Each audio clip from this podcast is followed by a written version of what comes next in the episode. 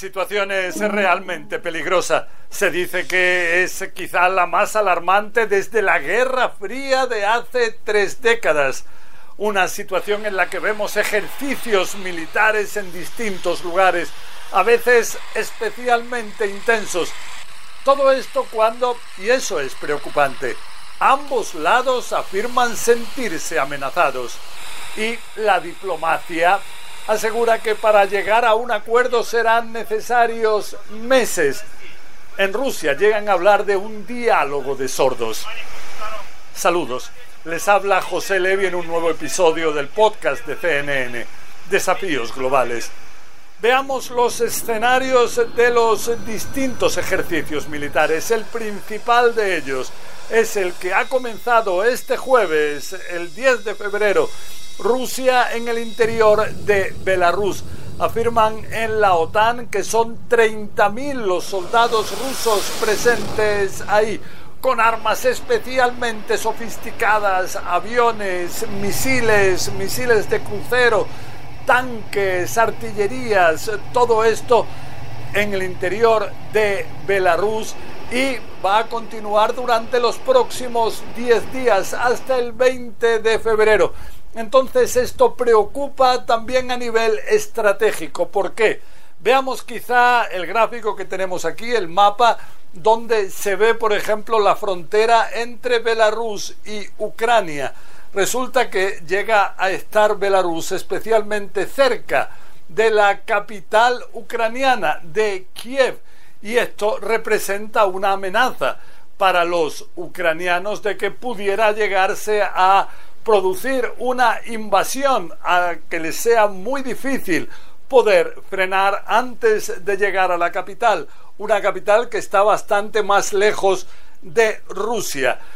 Por otro lado, tenemos que frente a ese peligro, las fuerzas ucranianas están realizando otro ejercicio militar paralelo durante estos 10 días precisamente para estar preparadas frente a cualquier eventualidad. Todo esto cuando Belarus también tiene frontera con Polonia, con Letonia, con Lituania.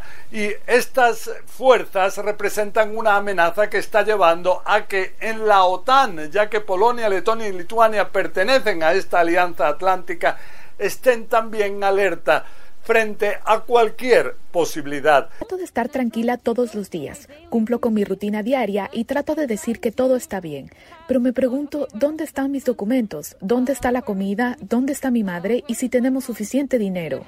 Es de señalar que, por ejemplo, en Estonia, otro país báltico, ahí se están realizando ejercicios militares para que los soldados de la Alianza Atlántica, los blindados, las tropas, puedan acostumbrarse a condiciones climáticas especialmente extremas como de nieve profunda, algo a lo que no están acostumbradas muchas tropas en Europa.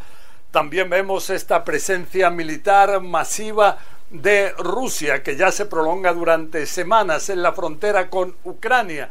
Se habla de más de 100.000 soldados. En Ucrania dicen que serían ya 140.000 y esto representa también una amenaza. Aparte están ejercicios navales que van a comenzar el próximo día 14 en aquí en el Mar Negro, también en el Mar de Azov, que está justo al lado de la península de Crimea, la cual fue anexionada por Rusia después del conflicto del año 2014, algo no reconocido por la comunidad internacional. Aquí hay naves de guerra, también hay seis buques de desembarco y todo esto hace temer a Ucrania que pueda ser objeto de una ofensiva desde el sur, desde el este y desde el norte, de manera simultánea. Hay que tener en cuenta que Rusia declaró alertas a sus tropas navales para estar preparadas para cualquier eventualidad fuerzas navales que están desde el Atlántico hasta el Pacífico. Y vemos que precisamente en el mar Adriático, en el Mediterráneo, Estados Unidos, la OTAN llevaron a cabo hace unos días un ejercicio naval también con la presencia del portaaviones estadounidense Harry Truman. Todo esto en una realidad en la cual todavía se desconoce hacia dónde se puede dirigir este conflicto. Se está a la espera de ver si los intentos diplomáticos pueden dar resultado. Está, por ejemplo, el principal de estos intentos, que fue el que llevó a cabo Emmanuel Macron, el presidente ruso, hace unos días en Moscú, posteriormente en Kiev, pero lo que es necesario es llegar a acuerdos ya que Europa, la OTAN, Estados Unidos se oponen a esa exigencia rusa de que Ucrania nunca pase a ser parte de la Alianza Atlántica.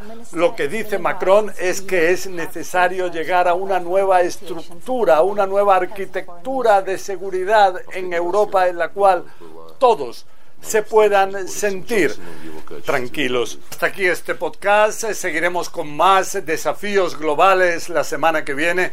Esperemos que esta tensión no lleve a ninguna violencia importante. Es el futuro el que está en juego.